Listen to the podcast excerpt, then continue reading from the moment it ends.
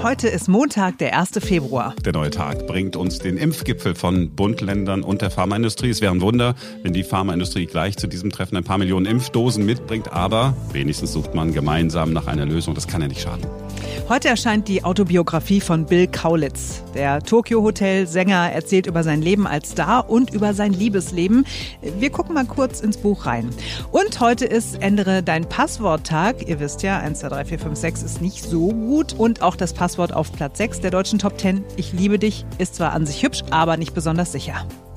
Aber wer sich einmal für ein unsicheres Passwort entschieden hat, wird auch heute am Ändere deinen Passworttag das Passwort vermutlich nicht ändern. Und heute beginnt der perfekte Februar. Dieser Monat passt perfekt in den Kalender. Einfach mal gucken in der App. Exakt vier Wochen, vom 1. bis zum 28. Februar. Alles ganz ordentliche Wochen.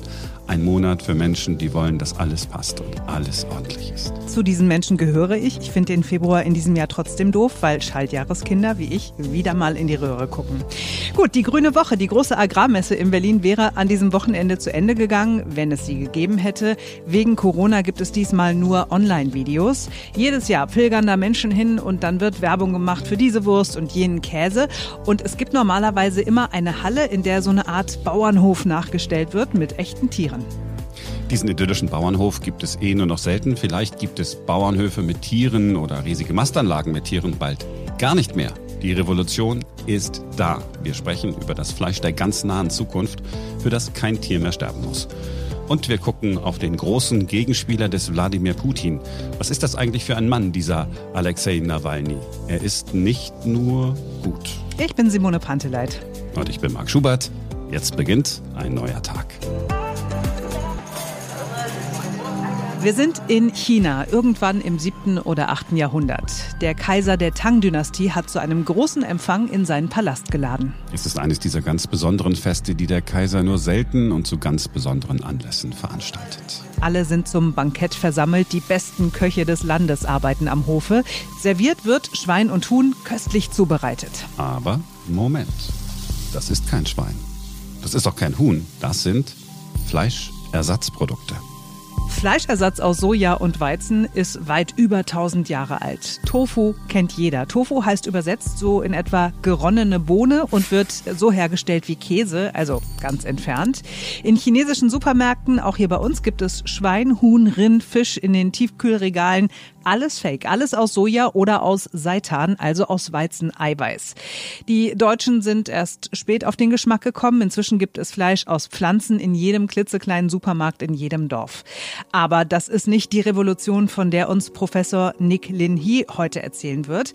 Er ist Professor für Wirtschaft und Ethik an der Universität Fechter. Fechter liegt in Niedersachsen, ein Bundesland, das Zentrum der deutschen Fleischproduktion ist. Schönen guten Tag, Herr Professor Lin Hee. Schönen guten Tag. Ich habe vor einigen Jahren im Fernsehen gesehen, da wurde ein kleiner Hamburger äh, präsentiert, der aus Laborfleisch hergestellt worden ist. Okay, everyone sitting here with bated breath is dying to see what's underneath the cloche. So can you do the honors and, and lift the lid on your creation? Okay. Yep. Okay, we can see the burger cooked now. Happy with both sides of that? Yeah, absolutely. Yeah? what did it taste like? Mm. There's quite some intense taste. It's close to meat. It's not that juicy. You know, like it's it's it's it's it's a leanness to it, but but the bite, you know, feels like uh, you know a conventional hamburger. Und seitdem habe ich nichts mehr gehört von diesem Laborfleisch. Und dann habe ich gelesen, vor ein paar Wochen, in Singapur gibt es das schon. Helfen Sie mir doch mal, wo stehen wir jetzt eigentlich in Sachen Laborfleisch? Also, den Burger, über den Sie sprechen, der wurde 2013 in den Niederlanden vorgestellt. Der hatte noch ein Preisticket von ähm, 250.000 Euro dran. Das ist dann in der Tat noch ein bisschen teuer. Ein paar Jahre später, also jetzt, sind wir in einer anderen Dimension. Also jetzt reden wir bei den, bei den Preisen von weniger als 10 Euro für einen solchen Burger beziehungsweise einen solchen Burger Patty. Und in der Tat ist jetzt letztes Jahr etwas passiert, das würde ich als, als Durchbruch bezeichnen. Nämlich am 2. Dezember 2020 hat das erste Land der Welt, nämlich Singapur, eine Marktzulassung für dieses kultivierte Fleisch erteilt. Warum Singapur? man muss aktuell halt sagen, dass gerade in Asien etwas passiert in Bezug auf neuen Technologien, wo wir eigentlich momentan neidisch hinterherblicken müssen. Also äh, die asiatischen Länder sind wesentlich schneller als wir bei solchen Dingen, haben entsprechend höhere Akzeptanz und deswegen ähm, war ich jetzt nicht überrascht, dass es äh, Singapur geworden ist. Also, die Genehmigungsbehörden in Singapur sind schneller. Die Firmen, die es entwickeln, gibt es auch in Deutschland eigentlich nicht. Ich habe keine gefunden. Ich hätte Ihnen gerne was anderes gesagt, aber in der Tat muss man sagen, wir in Deutschland sind in Bezug auf kultiviertes Fleisch ja sowas wie ein Entwicklungsland. Also auch hier hingen wir leider Gottes weit, weit hinterher. Und das ist wirklich dann auch etwas, was mir Sorgen macht mit Blick auf ja, die Zukunft unserer Agrar- und Ernährungsindustrie. Da sind wir ja genau bei dem Punkt. Gucken wir uns als allererstes mal, weil Sie es angesprochen haben, die Agrarindustrie an. Also wenn ich das mir so richtig vorstelle, also wenn dieses Laborfleisch tatsächlich so, ähm, so schmeckt wie ganz normales Fleisch. Im Moment gibt es nur Hamburger, ne? Oder sowas?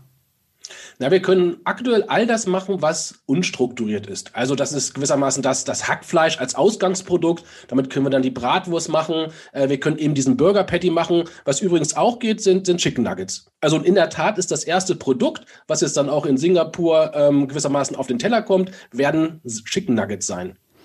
So, dann stehen sie also da, die deutschen Geflügelfarmer, die deutschen Rinderzüchter ein, zwei, drei, vier, fünf, sechs, vielleicht sieben oder zehn Jahre haben sie noch. Und dann am Ende des Tages brauchen wir die doch gar nicht mehr. Also wir stehen jetzt vor der größten Transformation aller Zeiten in der Agrar- und Ernährungsindustrie. Also das, was wir bisher haben, das, was wir neu machen werden, ist, ähm, wir haben eine ganz andere Art und Weise jetzt hier unser Fleisch zu erzeugen. Und ähm, dieser Paradigmenwechsel, der hier stattfindet, das ist eine komplett andere Technologie, die wir hier sehen. Das heißt, wir müssen irgendwann keine Tiere mehr töten, wenn wir Fleisch essen wollen. Wir sind gerade auf dem besten Weg dorthin, das Thema Tierwohl ein für alle Mal ähm, ad acta zu legen, weil es keinen Grund in Zukunft mehr geben wird, über Tierleid zu sprechen. Ist ja etwas, was sich, ja, also eigentlich haben wir uns das ja alle gewünscht, schon lange. Das ist richtig. Ich, ich würde auch sagen, was, was wir hier haben, ähm, entspricht ja auch dem, dem aktuellen Zeitgeist. Es gibt ja jetzt schon, es gibt ja jetzt schon Ersatzprodukte. Ich kaufe die sogar recht regelmäßig. Jetzt nicht, jetzt mache ich gerade Whole Food Plant-Based im Moment, ja. Aber ähm, diese Ersatzprodukte, das schmeckt ja auch schon relativ nah an, also kommt nah ran, sagen wir mal, an, an, an echtes Fleisch. Ist nicht ganz hundertprozentig, aber eigentlich bräuchten wir doch gar kein Laborfleisch. Wir können doch diese, diese pflanzlichen Geschichten nehmen. Naja, Sie haben ja gerade richtig gesagt, diese pflanzenbasierten Fleischersatzprodukte, die kommen nahe dran. Nahe dran ist aber eben nicht das Gleiche. Und Sie haben so schön gesagt, wir reden über normales Fleisch versus kultiviertes Fleisch. Das würde ich gar nicht so sehen, weil die Produkte am Ende des Tages komplett identisch sind. Die schmecken genauso, die sehen genauso aus, die riechen genauso und die haben sogar die gleiche DNA. Also das, was wir hier haben, ist ein perfektes Substitut. Und genau dadurch, dass es ein perfektes Substitut ist, haben wir die größtmögliche Zielgruppe. Wir reden jetzt über die Zielgruppe aller Fleischkonsumierenden. Und das ist der Unterschied zu pflanzenbasierten Fleischersatzprodukten. Da haben wir äh, ein spezifisches Segment, eine spezifische Art der, der Kunden, die dieses Produkt nachfragen, aber es sind eben nicht alle. Ja, nachvollziehbar. Jetzt gibt es aber natürlich, wie immer, ich, ich, weiß nicht, ob das in Deutschland ausgeprägt ist, das können Sie mir mal sagen, äh, immer so Sorge, sobald was neu ist und ich soll dann was essen. Und dann kommen sofort die Leute, die sagen, oh, da ist das nicht gentechnisch manipuliert, das ist doch nicht natürlich, ich weiß nicht, ob ich das essen will, ist das nicht vielleicht gefährlich? Wie sicher ist denn dieses In-vitro-Fleisch? In vitro ist Latein und bedeutet im Glas, also Fleisch, das im Glas im Labor hergestellt wird. Also, ich glaube, dass wir uns an der Stelle weniger Sorgen machen müssen. Wir haben hier letztendlich eine sehr starke äh, Regulierung. Wir haben hintendran Akteure, die sehr genau schauen, dass das, was auf den Markt kommt, gesundheitlich hinreichend unbedenklich ist. Also das Produkt, über das wir reden, kultiviertes Fleisch, das wird unter die sogenannte Novel Food Regulation fallen. Und wenn es durch diesen Prozess durchkommt, ich glaube, dann darf man guten Gewissens sagen, ähm, ich kann da jetzt reinbeißen in mein Hamburger Patty und muss mir keine Gedanken machen, ähm, dass da irgendwas Schlimmes mit mir passiert. Und auch das muss man an der Stelle mal sagen, die aktuellen Produkte, die wir im Fleischregal haben, das ist ja nicht so, äh, dass wir bei denen sagen können, die sind jetzt immer überall gesund. Also wenn ich mir darüber, über, wenn ich mal darüber nachdenke, ähm, was wir dort zum Beispiel beim Thema Antibiotika-Einsatz hinten noch dran haben, dann haben wir in Bezug auf kultiviertes Fleisch hier eine Option, sogar das gesündere Produkt am Ende des Tages auf den Teller zu bringen. Die Novel Food Verordnung der EU sorgt dafür, dass nichts als Lebensmittel verkauft werden darf, was es früher nicht gab. Der Hersteller muss wissenschaftliche Studien vorlegen, die beweisen, dass alles sicher ist. Die Europäische Behörde für Lebensmittelsicherheit, die EFSA, überprüft alles und entscheidet, ob es eine Zulassung gibt oder nicht. Was wird denn das mal kosten? So ein Stück Hamburger Fleisch. Also wir haben hier eine Technologie, die potenziell in der Lage ist, noch günstiger produzieren zu können, als wir das mit der konventionellen Tierhaltung ähm, tun können. Also wir werden über kurz oder lang die sogenannte Preisparität sehen. Das heißt, die Produkte werden dann auf dem gleichen Preisniveau sein. Und wenn wir die entsprechenden Volumina haben, das heißt, wenn es sich im Massenmarkt auch durchsetzt, ähm, dann wird es wohl so sein, dass die Produkte sogar nochmal deutlich günstiger sein werden als das, was wir heute im Frischregal liegen haben. Es klingt ein bisschen zu schön, um wahr zu sein. Wir müssen keine Tiere mehr töten. Schlachthöfe werden überflüssig. Es ist mindestens genauso preiswert, wie es jetzt schon ist. Vielleicht wird es sogar noch billiger. Gibt es einen Haken? Es wird langfristig an dieser Stelle aus meiner Sicht kaum noch einen Haken geben. Wir ähm, können uns darüber unterhalten, über so ein paar Faktoren, die doch kritisch sind. Also eins der Sachen ist, dass wir ein ähm, in dem sogenannten Nährmedium wie technisch wollen Sie es haben? Ach, äh, am liebsten überhaupt nicht technisch. Ein Nährmedium ist das, wo die Zellen drin wachsen wahrscheinlich. Genau. Und das ist nicht okay? Dort haben wir momentan noch einen Bestandteil, der nennt sich fetales Kälberserum. Das ist jetzt alles andere als das, was wir haben. Das passt auch nicht zu unserer Idee, hier Fleisch ohne Tierleid erzeugen zu können. Aber so wie der Markt momentan aussieht, ist ein Ersatzprodukt gewissermaßen zum Greifen nahe. Ja, es ist, ich, sie, also sie, ich bin tatsächlich so ein bisschen sprachlos, weil ich doch faszinierter bin, weil wir offensichtlich, und wenn ich Sie so höre, Sie sind so zuversichtlich, ähm, tatsächlich vor einer Veränderung stehen, die ja auch unter ethisch-moralischen Gesichtspunkten eine, eine perfekte ist. Wir können, ja, vielleicht ist das jetzt so hochgegriffen, korrigieren Sie mich sofort, wir können auch so ein bisschen den Planeten retten. Naja, ähm, das ist ja der Grund, warum ich mich mit diesem Thema beschäftige. Also ich bin, ich bin von Haus aus Betriebswirt, habe mich auf das ganze Thema Wirtschaftsethik, Nachhaltigkeit spezialisiert und forsche dazu jetzt zu ja, gut 15 Jahren. Und was ich natürlich immer sehe in der Praxis ist, ähm, wir kommen nicht schnell genug voran. Also wir sehen ja zum Beispiel in Bezug auf ähm, den Klimawandel, dass es gewissermaßen fünf vor zwölf ist. Also wir müssen richtig, richtig was tun, ähm, damit wir in der Lage sind, hier ja, die, die Belastungsgrenzen unserer Erden nicht noch weiter zu überschreiten äh, und hier nicht in die Klimakatastrophe reinrennen. Und was ich ebenfalls sehe, ist ja, dass wir als Konsumierende uns sehr, sehr schwer damit tun, ähm, unser Verhalten zu verändern und damit durch einen anderen Konsum zur Nachhaltigkeit beizutragen. Und das Schöne ist, das, was wir jetzt haben, ist, wir können gewissermaßen genauso weiter konsumieren. Wir können unser Fleisch nach wie vor genauso essen, wie wir das, das jetzt mögen. Nur hinten dran werden wir ein Produkt haben, was eben nicht mit diesen ganz massiven externen Effekten einhergeht. Also wir können das auch mal quantifizieren. Mhm. Die optimistischen Stimmen, die wir jetzt schon haben im Markt, die sagen, diese Technik, kultiviertes Fleisch, ist potenziell in der Lage, 90 Prozent weniger Klimagasemissionen zu verursachen. Wir reden über mehr als 90 Prozent Potenzial an weniger Land, was wir verbrauchen. Und eine ebensolche Größe haben wir mit Bezug auf Wasserverbrauch. Also wir sehen hier, die Umweltfaktoren sind richtig vielversprechend. Und was wir ja auch noch haben, das darf man nicht vergessen, wir haben hier eine Technik, die klimaunabhängig ist. Das heißt, wir können das Fleisch der Zukunft auch dort erzeugen, in solchen Regionen, die ja in wenigen Jahren leider dann wohl von der Klimaerwärmung massiv betroffen sein werden und wo die klassische Agrarindustrie oder Agrarlandwirtschaft gar nicht mehr funktionieren wird. Also wir schaffen damit weltweite Versorgungs-, Ernährungssicherheit. Aber wir reden von Jahren und nicht von Jahrzehnten. Also definitiv. Also wir reden jetzt nicht darüber, äh, dass das hier, eine, hier ein, ein Produkt für 2050 ist. Also das, was wir jetzt haben, ist das, ja, ist ein Projekt für, für das aktuelle Jahrzehnt. Also bis, bis 2031, also in zehn Jahren, werden wir die Transformation abgeschlossen haben. Ein perfektes Schlusswort. Haben Sie vielen Dank für das Interview. Sehr gerne. Vielen Dank. Professor Nick Lin Hee, der Mann ist begeistert, das hat man gemerkt.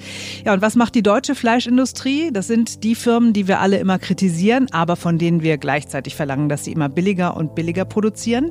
Da sitzt man nicht und guckt zu, im Gegenteil, wir haben mit der PHW-Gruppe gesprochen. PHW kennen wir alle von der Marke Wiesenhof. Auch dort weiß man, wo die Reise hingeht. Das Gespräch mit dem Vorstand, der sich nur mit der Zukunft des Fleisches befasst, morgen bei uns, dann gucken wir, was alles demnächst im Regal liegen wird.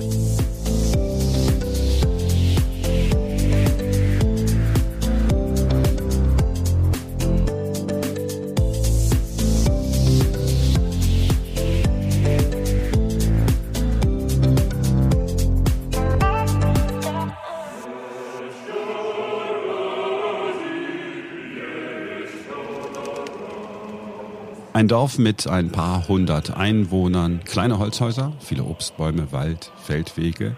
Das ist der Ort, an dem der derzeit gefährlichste Gegner von Wladimir Putin geboren worden ist, Alexei Nawalny. Spätestens seit dem Giftanschlag voriges Jahr ist er überall auf der ganzen Welt bekannt. Hier in Deutschland ist er behandelt worden im Sommer in der Charité in Berlin, persönlich hergeholt von der Bundesregierung.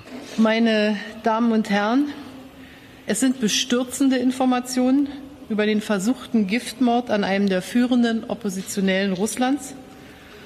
Alexei Nawalny wurde Opfer eines Angriffs mit einem chemischen Nervenkampfstoff der Novichok-Gruppe. Damit ist sicher, Alexei Nawalny ist Opfer eines Verbrechens. Er sollte zum Schweigen gebracht werden. Und ich verurteile das auch im Namen der ganzen Bundesregierung auf das Allerschärfste. Opfer und Oppositionsheld also. Gerade sitzt er zum wiederholten Mal in einem russischen Gefängnis und erst am Wochenende hat es in ganz Russland Proteste dagegen gegeben. Aber was ist da noch? Wo kommt Nawalny her und wo will er hin? Wir schauen mal. Zu tiefsten Sowjetzeiten 1976 wird Nawalny in einem Dorf nahe Moskau geboren. Sein Vater stammt aus einem Dorf in der Ukraine. Dort verbringt Nawalny als Kind die Sommer bei seiner Großmutter. Als die Sowjetunion auseinanderfällt, ist Nawalny 15. Er macht die Schule in der Provinz zu Ende und studiert dann in Moskau Jura und Finanzwesen. In dieser Zeit kommt er mit politischen Gruppen in Kontakt. Er wird Mitglied einer kleinen linksliberalen Partei und kommt da schnell in den Vorstand. Die Parteikarriere aber endet nach ein paar Jahren, nachdem er den Parteichef nach schlechten Wahlergebnissen so heftig kritisiert hatte, dass er ausgeschlossen wird. Seit 15 Jahren macht Nawalny sein eigenes Ding. Er schart Regierungskritiker um sich und geht gegen Russlands Politikelite vor. Als Blogger und Dokumentarfilmer deckt er Fälle von Korruption auf. Seine stärksten Waffen sind die sozialen Netzwerke und großzügige Geldspender. Er hat Millionen Anhänger im Netz, die er immer wieder mobilisiert. Er ruft zu Demos auf und gibt Wahlempfehlungen. Er selbst selbst ist 2013 bei Moskaus Bürgermeisterwahl angetreten gegen Putins Kandidaten. Nawalny hat die zweitmeisten Stimmen geholt. Danach wollte er für die russische Präsidentschaftswahl kandidieren, ist aber vom Regierungskomitee ausgeschlossen worden. Seitdem ist Nawalny der erklärte Anführer der Putin-Gegner.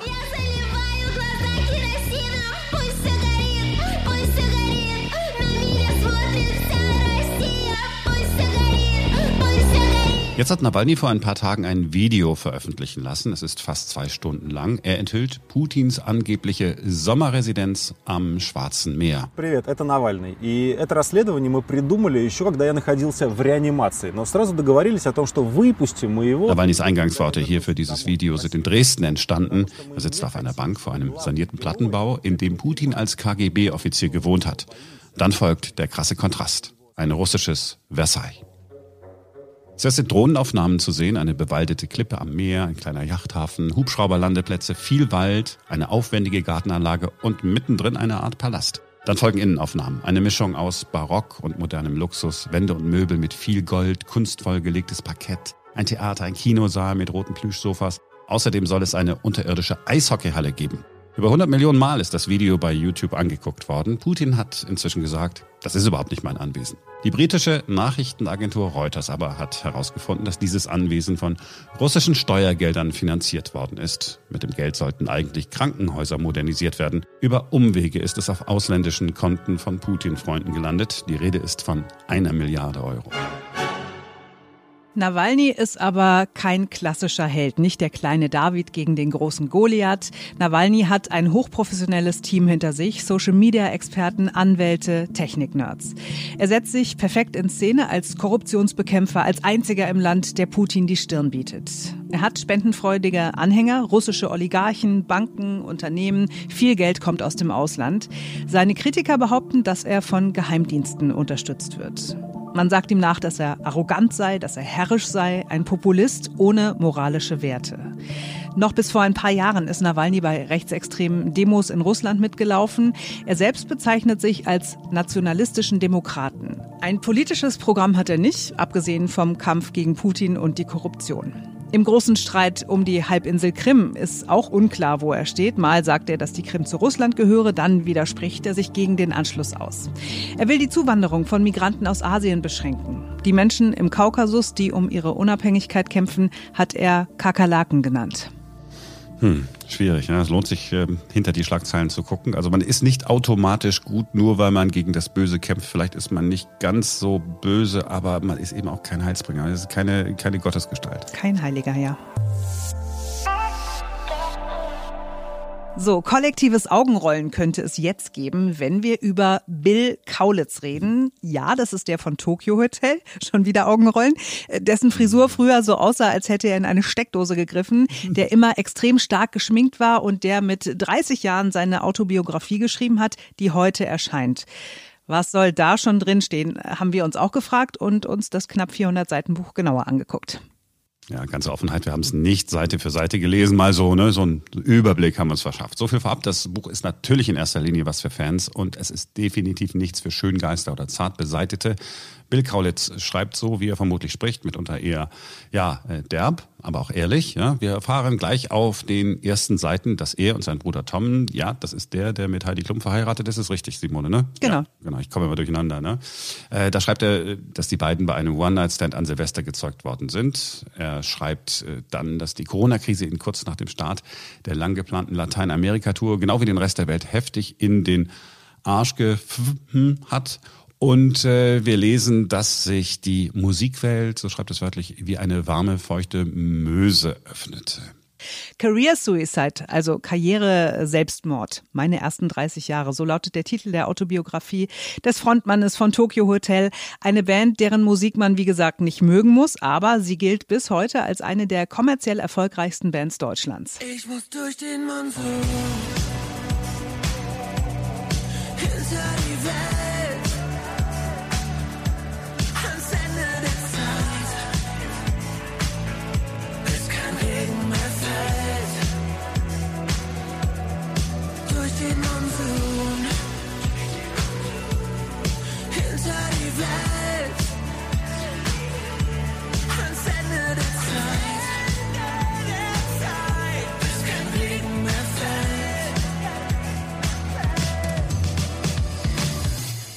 Ja, mit 13 bekommen die Zwillinge ihren ersten Vertrag. Es folgen Nummer 1 Hits, Millionen verkaufte Alben, Auftritte auf der ganzen Welt und Preise über Preise. Die fette Kohle haben aber andere verdient, schreibt Bill Kaulitz, Produzenten und Plattenfirmen. Sie, die Bandmitglieder, hätten eher einen Krümel vom ganzen Kuchen abbekommen. Die Band, die Karriere sind Auswege aus der Enge und der Langeweile in der ostdeutschen Provinz. Nur raus aus dem knapp 600 Seelendorf Leutsche, das ist in der Nähe von Magdeburg. Mit dem Befreiungsschlag gehen den Jungs aber ihre Freiheit und ihre Selbstbestimmung für lange Zeit verloren. Sie sind mittendrin in der riesigen Musikmaschinerie und auf einmal gehören auch Beleidigungen, Morddrohungen, Stalker vor dem Haus und Polizeischutz zu ihrem Leben dazu. Ich kannte Anfeindungen ja schon aus dem Kindergarten. Ähm, und ich habe es mir auch nicht leicht gemacht. Ne? Ich wollte das ja auch. Also ich hätte ja genauso gut mir die Haare abrasieren können und eine Bomberjacke angezogen. Dann hätte ich ausgesehen wie alle anderen, die da zur Schule gingen. Das hat Bill Kaulitz in einem RTL-Interview gesagt. Im Buch schreibt er, dass es besonders schlimm war, dass seine Familie mit reingezogen wurde und niemand mehr vor dem Fan-Terror verschont blieb.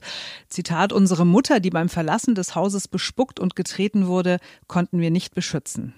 Ja, auf seine Mutter ist Bill Kaulitz extrem stolz. Ist auch nochmal viel mehr bewusst geworden, wie viel Eier sie eigentlich hatte, dass sie ein kleines Kind im Badeanzug, ähm, das waren ja auch andere Zeiten noch natürlich damals, einfach so sein lassen hat. Ne? Also meine Mama hat sich gar keine Gedanken gemacht. Ich hatte, wir hatten so ein freundschaftliches Verhältnis. Als kleiner Junge im Badeanzug, als Jugendlicher in schrillen Klamotten mit abgefahrenen Frisuren und stark geschminkt, das wirft bei vielen Fragen auf. Ist er schwul?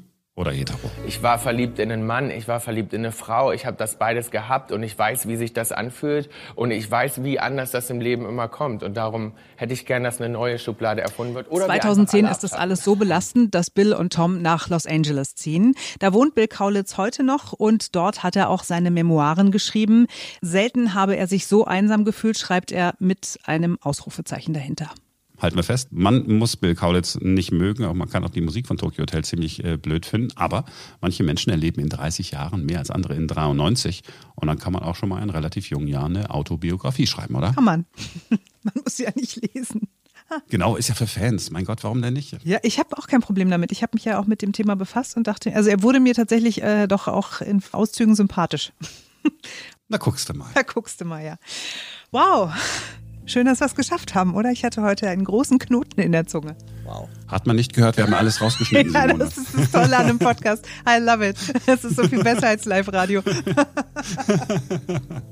okay, das war's für heute. Morgen dann wieder ein neuer Tag. Wenn ihr Feedback habt für uns, äh, schreibt uns gerne. Podcast at einneuertag.com ist die E-Mail-Adresse. Und eine Bewertung wäre noch ganz schön, ne? Äh, bei Apple Podcasts. Mhm. Also so, ja. gerne so vier bis fünf Sternchen wäre schon ganz nett. Übrigens, Dankeschön an Sebastian an dieser Stelle. Ihr wisst, unser Stammhörer, der uns abonniert hat, aber noch nicht bewertet. Er hat mir neulich geschrieben, er hat jetzt äh, doch eine Bewertung abgegeben. Yay. Vielleicht ist das der mit dem einen Punkt? nein, natürlich nicht. Nein, nein glaube ich nicht. Glaub ich nicht. Mit dem einen Stern. Jetzt dürft ihr alle sein äh, wie Sebastian. Macht jetzt doch den Sebastian. Immer schön bewerten, immer schön fünf Punkte. Bis morgen, dann ist wieder ein neuer Tag.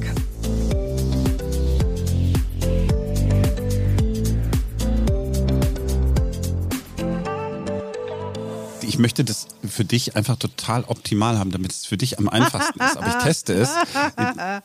Wir müssen ja immer mit dem größten äh, anzunehmenden Unfall rechnen.